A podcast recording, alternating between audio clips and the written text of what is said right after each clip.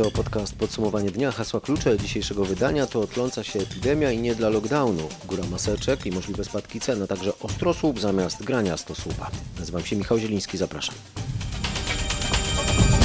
W dzisiejszym wydaniu podsumowania dnia m.in. o sekcji zwłok mężczyzny, który zmarł w komisariacie w Kolbuszowej na Podkarpaciu, gdzie policjanci użyli przeciwko niemu paralizatora. E, powiem też o tym, jakie są plany pracodawców, e, jak zmienia się sytuacja na rynku pracy, o tym, jak koronawirus wpływa na ceny nieruchomości. Kolejny raz głównym tematem będzie jednak to, co się dzieje wokół epidemii. 400 potwierdzonych testami zakażenie koronawirusem to bilans z wtorku po poniedziałkowej rekordowej liczbie 600 nowych nowych potwierdzonych testami przypadków zarażeń. W Polsce zatem nie maleje liczba nowych zakażeń i pojawiają się nowe ogniska. W porannej rozmowie w RMFFM minister zdrowia Łukasz Szumowski nie wykluczył w związku z tym powrotu do obostrzeń. Jednocześnie jednak zapewnił, że powrotu do lockdownu nie będzie. Ja mam wrażenie, że Polacy w ogóle już zapomnieli, że była jakakolwiek epidemia i to jest kwestia pewnego stanu. To niech pan im teraz e, przypomni. To pokazuję i mówię i przypominam. Wczoraj mieliśmy konferencję, codziennie wychodzimy do dziennikarzy, bo to nie my przypominamy przypominamy, tylko dzięki państwu, czyli dzięki mediom, jesteśmy w stanie ten, tą wiedzę i tą informację przekazać. Tak, mamy epidemię i są zakażenia, jak widać. Mhm, ale z drugiej strony uspokajacie wszystkich, mam wrażenie trochę ponad miarę. Pani premier Emilewicz mówiła, że rząd nie planuje i nie rozważa nawet powrotu do obostrzeń. Znaczy do obostrzeń y, zawsze można wrócić i tutaj na pewno takie scenariusze również rozważamy. Natomiast nie da się zrobić lockdownu powtórnie. Nie da się, dlatego że wtedy poumierają ludzie na onkologię, na choroby sercowo-naczyniowe. My naprawdę e, pamiętajmy, że kryzys, taki depresja ekonomiczna no, również powoduje śmierć. Śmierć ludzi, śmierć z powodów innych chorób, śmierć z powodu choćby e, efektów depresji już jako stanu i choroby e, e, zdrowia psychicznego e, powoduje śmierć z powodu braku środków, no to, to nie jest tak, że my mamy do wyboru albo fantastyczną drogę braku epidemii e, i zamknięcia kraju na wiele miesięcy. No, no, nie da się tak zrobić. Do tej rozmowy jeszcze wrócimy za kilka minut w innym kontekście, a teraz opinia szefa Naczelnej Rady Lekarskiej profesora Andrzeja Matyi. Profesor w popołudniowej rozmowie w RMFFM z Marcinem Zaborskim wskazywał na fakt, o którym mówiłem we wczorajszym podsumowaniu dnia. Otóż inaczej niż w innych europejskich krajach nie widać w Polsce szczytu zachorowań. Od tygodni liczba przypadków stwierdzanych codziennie utrzymuje się na zbliżonym poziomie. A więc można uznać, że w naszym kraju epidemia co prawda nie wybuchła, jak choćby we Włoszech czy w Hiszpanii, ale cały czas się tli i nie można spokojnie uznać, że wygasa. Tak, każda śmierć jest, jest, jest, jest tragedią. Tragedią nie tylko dla rodziny, chociaż największą, najbliższych, ale także e, tragedią dla nas, dla lekarzy.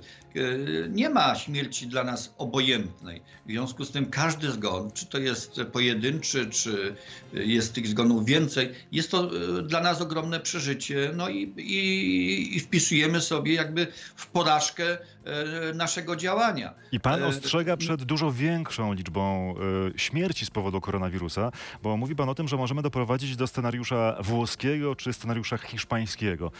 Na jakiej podstawie przewiduje pan, że to się może w Polsce zdarzyć? Ja nie przewiduję, tylko e, ja, e, jeżeli przez ostatnie trzy dni, tak naprawdę, przez weekend dzisiaj, e, a tak naprawdę od początku, a przypomnę, że pierwsze, pierwszego pacjenta, którego, u którego rozpoznaliśmy zakażenie, to był 4 marzec, jak się nie mylę, to wzrosła ilość zakażonych i wręcz nie ubywa nam a są dni, kiedy jednak jest coraz więcej. Nie świadczy to dobrze o skuteczności walki z epidemią. Jeżeli byśmy popatrzyli na wykresy, jak przebiegała epidemia w innych krajach, to wszystkie y, kraje w Europie mają za sobą przynajmniej ten pierwszy szczyt zachorowań.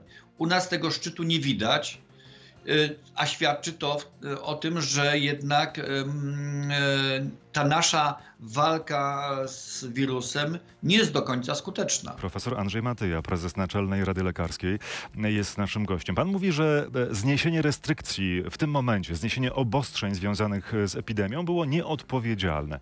Na co minister zdrowia odpowiada, no, że mm, e, powrót do lockdownu jest już niemożliwy, e, no bo poumierają ludzie na onkologii, bo będziemy mieli więcej przypadków śmiertelnych na kardiologii na przykład przykład? No trzeba po, pogodzić pewnie wodę z ogniem. Panie redaktorze, to są dwie różne sytuacje. To są dwie różne sytuacje. Należałoby wrócić od e, zasad powoływania czy wyznaczania szpitali jednoimiennych. E, To, że wyznaczono, to był bardzo dobry i słuszna, była bardzo dobry krok i słuszna decyzja. Te szpitale, w Tylko których czy- leczono tylko e, przypadki związane z koronawirusem. Tylko czy wyznaczono właściwe szpitale? Czy wyznaczono właściwe szpitale? I tutaj już jest duży znak zapytania. Pamięta pan redaktor e, awanturę w Łomży, jedyny szpital wysokospecjalistyczny. E, I wiele takich miejsc, gdzie chyba e, obawiając się, i to dobrze, że czasami pewne decyzje podejmujemy ponad miarę, e, czy ponad to, tego, co, jak wygląda rzeczywistość, żeby nie dochodziło do, do, ale myśmy, do skutków e, takich jak we Włoszech czy w Hiszpanii. Ale myśmy wtedy opierali się właśnie o statystyki w tych krajach. Mówi szef Naczelnej Rady Lekarskiej, profesor Andrzej Matyja. Cała jego rozmowa z Marcinem Zaborskim e, do obejrzenia, do posłuchania na rmf24.pl. A szczególnym źródłem epidemii są kopalnie na Śląsku.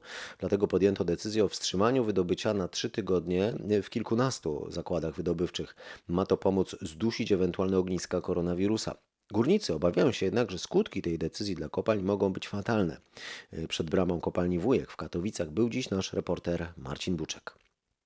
Pracujemy, no idziemy na popołudniu do roboty. Mieliśmy nie robić, a idziemy. My chodzimy do roboty po to, żeby pracować, a nie, nie żeby wiadomo siedzieć, bo z tego to nic nie, nie będzie. Nie? Ale ma być podobno całe wynagrodzenie. Podobno to, to wszystko to zależy wszystko od dyrekcji, jak tam się dogadają, bo nie będzie już potem po co wracać, nie? Tak pan myśli, tak? Tak myślę, no. Pan, jak pan coś zostawi tak sobie, o, żeby było i to nie ma szans, nie? I zawsze była taka sprawa, że jak to powstało tydzień, to górotwór wszystko pozaciskał, nie? Sekcje i tak dalej. Później były problemy z tym, z, z rozruchem danej ściany, nie? A to są trzy tygodnie. Nie wiem skąd oni wzięli takie przekonanie, że trzy tygodnie to może wszystko stać i nie ruszyć, nie? A jakie tu w kopalni są teraz nastroje? Marne, marne. Bardzo kiepskie. A o tym, że kopalnie rzeczywiście są gro- groźnym źródłem zakażeń, świadczy historia Suchej Beskidzkiej. Otóż tam zakażonych jest ponad 120 osób, 20 z nich musi być leczonych w szpitalu. I to jest w tej chwili największe ognisko COVID-19 w Małopolsce, zauważa Maciej Pałachicki. Zakażenia pojawiły się wśród rodzin górników zamieszkujących powiat suski. Następnie koronawirusa wykryto w jednym z większych zakładów pracy w tym rejonie. Na ponad 60 członków załogi ponad połowa zachorowała. Szwalnia została zamknięta, jednak ponad 300 osób, które mogły mieć kontakt z zakażonymi, poddanych jest kwarantannie. U nich przeprowadzone będą jeszcze testy na obecność koronawirusa. Można więc spodziewać się, że liczba zakażonych w tym rejonie jeszcze wzrośnie. Prokuratura ma już zeznania ministra zdrowia Łukasza Szumowskiego w sprawie tzw. afery maseczkowej. Chodzi o zakup ponad 100 tysięcy maseczek za ponad 5 milionów złotych. Maseczek, które jak się okazało po badaniach nie spełniały norm ochrony przed wirusami. Pośrednikiem w tej transakcji był instruktor narciarstwa i znajomy ministra Szumowskiego. Yy, Minister został przesłuchany. Ustalił to nasz reporter Mariusz Piekarski. Kiedy dokładnie to miało miejsce? Kilkanaście dni temu, jeszcze pod koniec maja, dokładnej daty nie ujawnia ani Szumowski, ani prokuratura. Co ważne, minister zdrowia nie został formalnie wezwany na przesłuchanie przez śledczych. Sam poprosił o możliwość złożenia zeznań w sprawie zakupu maseczek, które jak się potem okazało nie spełniały żadnych norm. Sam y, się zgłosiłem i złożyłem y, tak y, zeznania. A pytany o co dokładnie był pytany przez śledczych i czy złożył w prokuraturze jakiekolwiek dokumenty dotyczące zakupu maseczek od znajomego instruktora narciarstwa, odpowiedział. Śledztwo jest, nie jest publiczną sprawą. Prokuratura także milczy w tej sprawie, nie potwierdza nawet samego faktu przesłuchania Szumowskiego i nie odpowiada na pytanie, dlaczego minister zdrowia musiał sam prosić o składanie wyjaśnień. Jak ustaliłem, poza ministrem Szumowskim nikt więcej z resortu zdrowia nie był dotąd przesłuchiwany. To wciąż formalnie jest śledztwo w sprawie oszustwa na szkodę resortu zdrowia. Warszawa, Mariusz Piekarski. O maseczki i o sprawę firmy, w której zaangażowany jest brat ministra, która dostawała państwowe dotacje, pytał szefa resortu zdrowia e, w porannej rozmowie RMFFM Robert Mazurek. Posłuchajmy kolejnego fragmentu tej rozmowy. W całości możecie ją oczywiście zobaczyć na rmf24.pl. Tam są tak naprawdę dwie sprawy. Jedna to sprawa maseczek tej firmy, którą tam Którą znajomy, podaliśmy do prokuratury. Tak, to znajomy brata i pański, Znajomego do prokuratury się raczej tak łatwo nie podaje. no ale podaliście, No właśnie, żeby się ratować. żeby odzyskać pieniądze publiczne. Dobrze. A druga to jest sprawa tych grantów, które dostaje giełdowa spółka, której współwłaścicielem W 9%. jest pański brat i pan. Ja nie. Pańska żona też mi naprawdę, żona, z którą pan jest e, zaślubiony, z którą mieszka w jednym domu i Z z którą mam którą... rozdzielność majątkową 2008 roku. No dobrze, ale to wie pan, że to jest fikcja. Nie. Tak. No przepraszam Nie bardzo, nie pożycza pan żonie pieniędzy, a ona panu? No, y, tak naprawdę ja ze swoich pieniędzy rozliczam się i płacę swoje gra, y, kredyty na przykład, które na mnie są, a nie żona mi płaci. No dobrze, ale ludzie, dobrze. No dobrze, nie, To jest legalne, nie, że była jasność. No, branie No. kredyt, znaczy branie rozdzielności majątkowej jest legalne. Panie redaktorze, jeżeli patrzymy na te wszystkie granty, to z całym szacunkiem albo e, ale ja po znam te pierwsze, tłumaczenia. Po pierwsze, trak, i- takie insynuacje w ogóle mówią o tym, że ci wszyscy profesorowie, ci wszyscy naukowcy, ci wszyscy inżynierowie, którzy oceniają te granty, to są chłopcy na posyłki, którym można powiedzieć, proszę tutaj wpisać dwa punkty więcej, a tam wpisać dwa punkty mniej. To jest nie, absurd. to jest raczej sugestia, że nie tyle ich się prosi, tylko im się płaci za to. To już jest bardzo spiskowa teoria dziejów, bo No nie, no, trzeba by przepraszam, całą no bo- mieć szajkę e, takich ekspertów, którzy są powoływani Pan do recenzji. Mówi, jakby, wie pan, co zostało w pamięci ludzkiej? Nie wiem. Ukradł, nie ukradł, był zamieszany w kradzież. To tak jak z tym rowerem. Dwie osoby są zamieszane. Jedna, co ukradła, jedna, co była okradziona. No dobrze, ale pan się czuje tutaj ofiarą? Ofiarą insynuacji, tak. To może trzeba było nie iść do polityki, żeby nie dawać taki, takiej Panie pożywki. redaktorze, a dlaczego te same fakty jakiś czas temu podobne domy mediowe oceniały jako żaden konflikt interesów? Jeżeli W czyim przypadku? e, mojego brata, jej spółki, pisała o tym pewna, pewien portal, E, Pewien portal, proszę mówić No. albo konkretnie, bo ja nie, nie wiem o czym Konkret pan 24 konkretnie, mhm. e, że to jest fake, że to nie miałem żadnego wpływu, że tam nie ma takiego konfliktu interesów i nigdy nie zaistniał. Gazeta Wyborcza świetnie pisała o spółce, e, gdzie mój brat ma udziały, bo to znowu zbitka semantyczna spółka brata. No, to nie jest spółka brata, to jest spółka giełdowa. Tak, E, no ma tam I 9%. wtedy w superlatywach On i pańska pisała, żona. Tak, i wtedy w superlatywach opisywała całą sytuację. Co się zmieniło? Nie wiem, Kalendarz coś, wyborczy się zmienił, polityka. czyli pana zdanie po prostu, wszystkie ataki na pana są atakami politycznymi. Zdecydowanie. To podcast Podsumowanie Dnia. Jest już ostateczna wersja aplikacji ProteGo, która w założeniu ma pomóc w walce z koronawirusem. Ona skojarzy ze sobą telefony mijających się użytkowników i zasygnalizuje wszystkim, jeśli jedna z tych osób zachoruje na COVID-19. No i zaznaczy to w aplikacji. E, Paweł Balinowski mm, o tym, że pojawiły się jednak wątpliwości. Jakie? Dotyczą ochrony danych osobowych oraz tego, że aplikacja powstawała w pośpiechu. I choć eksperci, z którymi rozmawiałem, między innymi z Fundacji Panoptykon przyznają, że resort cyfryzacji reaguje na uwagi i wprowadza zmiany, to niektóre pytania nadal pozostają. Na przykład, czy nasze dane są bezpieczne? Twórcy przekonują, że tak, bo tak naprawdę aplikacja ich nie zbiera. Jedynymi tak naprawdę elementami, które kiedykolwiek trafiają na urządzenie użytkownika, są ciągi liczb i cyfr. Nie jesteśmy w stanie tej informacji powiązać e, z daną osobą. Twierdzi Antoni Rytel z GovTech Polska. Minister zdrowia Łukasz Szumowski namawia, Zachęcałbym, żeby wszyscy mieli taką aplikację. ale drugie pytanie pozostaje otwarte. Czy Polacy zaufają tej aplikacji, co jest kluczowe dla jej dobrego działania? Po serii doniesień o tym, że na Zachodzie, w Stanach Zjednoczonych czy we Francji pierwsze przypadki COVID-19 e, zdarzyły się wcześniej niż e, zakładano, nawet jeszcze w listopadzie, teraz badacze z Harvardu twierdzą, że koronawirus mógł pojawić się w Chinach też wcześniej niż się uważa. Mm, Tak podaje z Londynu nasz korespondent Bogdan Frymorgan. Badacze przyjrzeli się zdjęciom satelitarnym pięciu szpitali w Wuhanie pochodzącym z września ubiegłego roku. Okazało się, że ruch samochodowy na pobliskich parkingach był znacznie większy niż w analogicznym okresie rok wcześniej. Analizując następnie dane internetowe, okazało się, że już wtedy Chińczycy poszukiwali w sieci słów, które dziś kojarzą się z objawami zakażenia koronawirusem. Stąd wniosek, że mógł on pojawić się w Chinach dwa lub nawet trzy miesiące wcześniej, niż przyznaje to Pekin. Uczeni z Harvardu przyznają, że to wnioski wynikające z czystej dedukcji. Nie mają absolutnej pewności, że ich teza jest słuszna. Do tej relacji warto dodać e, informację, że chińska dyplomacja, która przerzuca się e, argumentami z amerykańską, z Białym Domem, e, już kilka tygodni temu oskarżała Stany Zjednoczone o to, że wirus został zawleczony przez amerykańskich żołnierzy, którzy brali udział w igrzyskach sportowych w Wuhanie w październiku. Podobną analizę zresztą do tej, e, o której wspominał nasz korespondent w Londynie, przeprowadził mm, pewien badacz, który stwierdził na podstawie danych satelitarnych, że przy laboratorium wirusologicznym w Wuhanie w październiku właśnie ubiegłego roku znacznie zmniejszył się ruch samochodowy. To miałoby świadczyć o tym, że laboratorium wówczas z jakiegoś powodu e, zostało zamknięte, przestało działać. Klęska maseczkowego rodzaju we Francji. Nikt nie chce kupić stosów maseczek ochronnych z materiałów wytworzonych przez rodzimych producentów. Dlaczego? O tym już z Paryża Marek Gładesz. Na chętnych czeka aż ponad 50 milionów maseczek ochronnych z bawełny i innych materiałów, wyprodukowanych przez ponad pół tysiąca francuskich firm tekstylnych, które na gwałt rozpoczęły ich wytwarzanie w przekonaniu, że będzie to źródłem łatwych dochodów. Przez blisko 3 miesiące boleśnie brakowało bowiem we Francji maseczek, które stały się towarem prawie na wagę złota. Teraz jednak sytuacja się diametralnie zmieniła, bo znowu na rynku pojawiły się tanie i bardziej skuteczne chirurgiczne maski jednorazowego użytku z Chin. Francuski rząd zapowiedział, że będzie próbował sprzedawać rodzime maseczki z materiału innym krajom europejskim.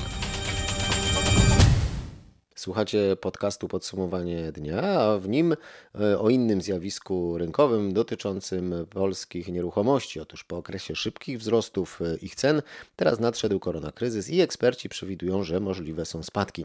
Agnieszka Mikulska z firmy doradczej ASBRE mówi, że na razie trudno przewidzieć, jaka mogłaby być skala tych spadków. Na rynkach niewiele jest gotowych, niesprzedanych mieszkań, a zaawansowane inwestycje są w znacznym stopniu już sprzedane. W związku z tym, tym podstawowym scenariuszem na najbliższy, najbliższe okresy jest y, stabilizacja cen. Natomiast jeżeli ta niepewność związana z pandemią, y, problemy na rynku pracy czy y, trudności w otoczeniu ekonomicznym utrzymają się i pogłębią, wówczas te spadki cen będą możliwe.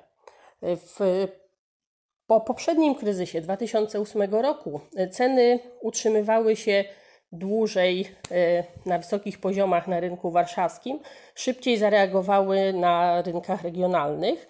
Natomiast tych dwóch sytuacji nie można ze sobą tak do końca porównywać, dlatego że wówczas mieliśmy do czynienia z klasyczną bańką cenową i jeszcze przed wystąpieniem kryzysu ta akceptacja nabywców dla rosnących cen była znacznie, e, znacznie niższa. Ceny mieszkań sprzedanych rosły znacznie wolniej niż e, ofertowe. Natomiast też należy się spodziewać, że również obecnie ta y, akceptacja nabywców może być mniejsza niż y, przed wybuchem pandemii i w dalszej perspektywie może mieć wpływ na poziom cen. Widmo masowych zwolnień w Polsce powoli się oddala. Niestety spada przy tym także chęć do zatrudniania nowych pracowników. Tak przynajmniej wynika z najnowszych cyklicznych danych dotyczących rynku pracy przygotowanych przez firmę e, pośrednictwa zatrudnienia Randstad. E, Krzysztof Berenda poznał szczegóły te badania i powie, jak to wygląda w konkretach.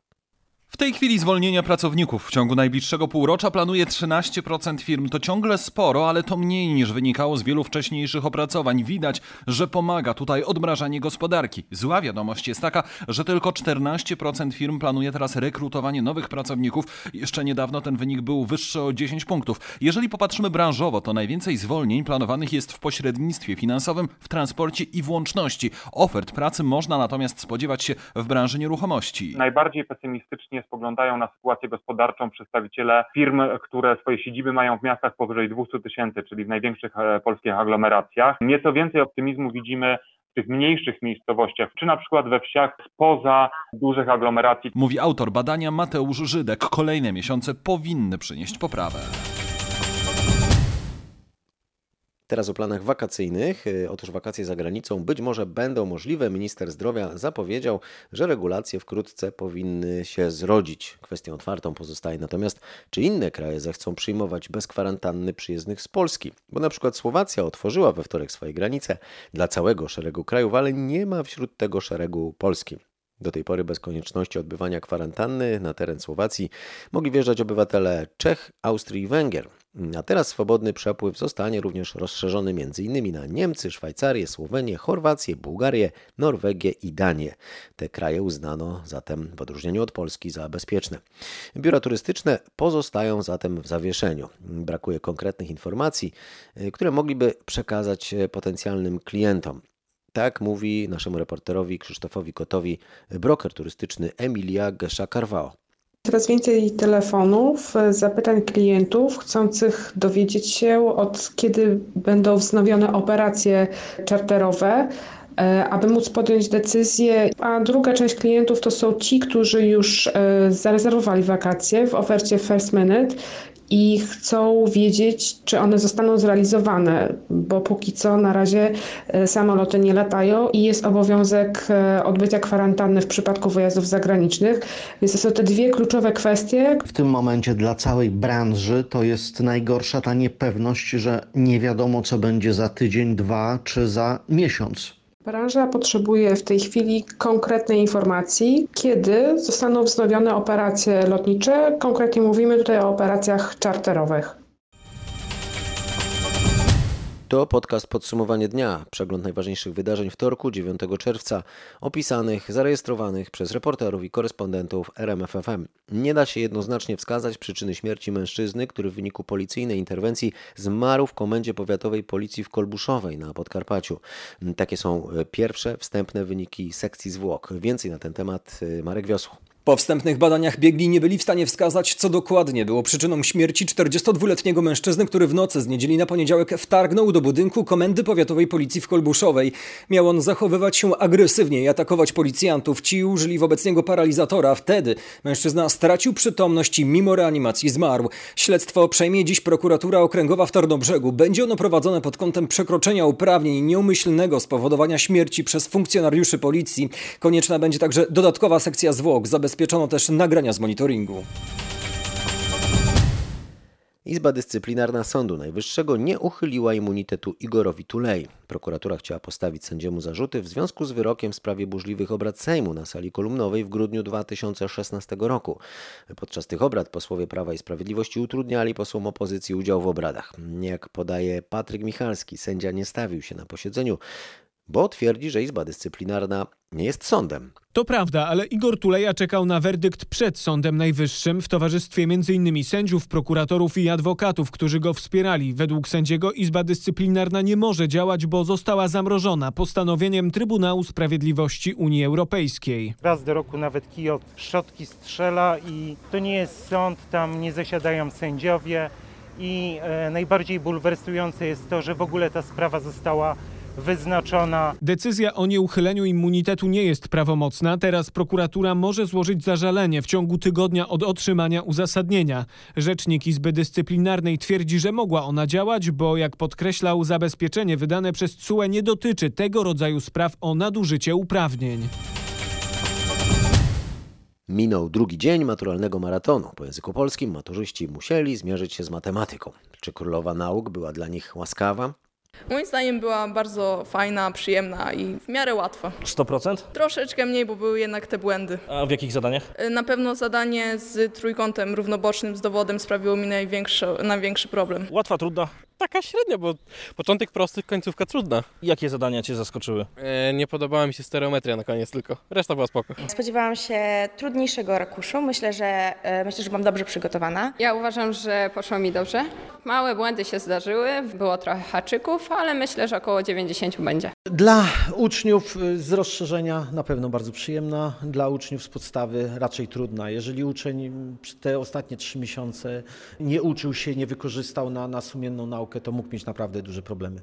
Większość osób podkreślała mi, że ta część testowa była dosyć przyjemna. Część testowa to według mnie była wyjątkowo przyjemna, bo żadnych haczyków nie było. Bo zwykle zdarzają się kilka takich zadań, że, że, że naprawdę uczniowie robią błędy, a tutaj czegoś takiego nie było. A te haczyki były w zadaniach otwartych? Haczyki były w zadaniach otwartych, no tradycyjnie te dowody niby były proste, ale tak zrobić dowód, ładnie go opisać na dwa punkty to nie jest prosta sprawa. Tak samo no, Centralna Komisja Egzaminacyjna no tak troszkę chciała utrudnić poprzez nazewnictwo na przykład. No dała ostrosłup, mogła graniastosłup dać, ciąg geometryczny, a mogła dać artymetyczny, także to tak pokombinowali troszeczkę. Z maturzystami z Liceum Mazurskim w Węgorzewie i z nauczycielem Tomaszem Wierzchowskim rozmawiał nasz reporter Piotr Błakowski.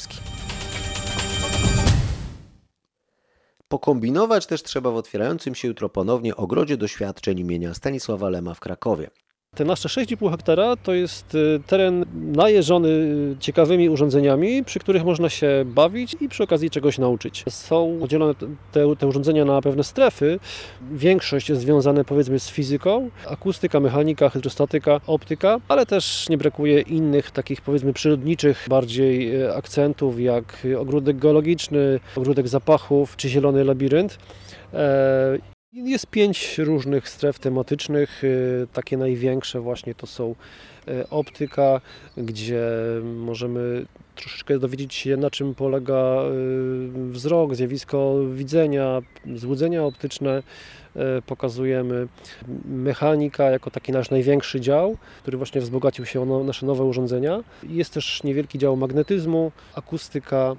Mówił Rafał Sforst z Ogrodu Doświadczeń imienia Stanisława Lema. Polecam to miejsce w Krakowie i polecam podcast Podsumowanie Dnia, który wraca jutro. Zapraszam już teraz, kłaniam się i do usłyszenia.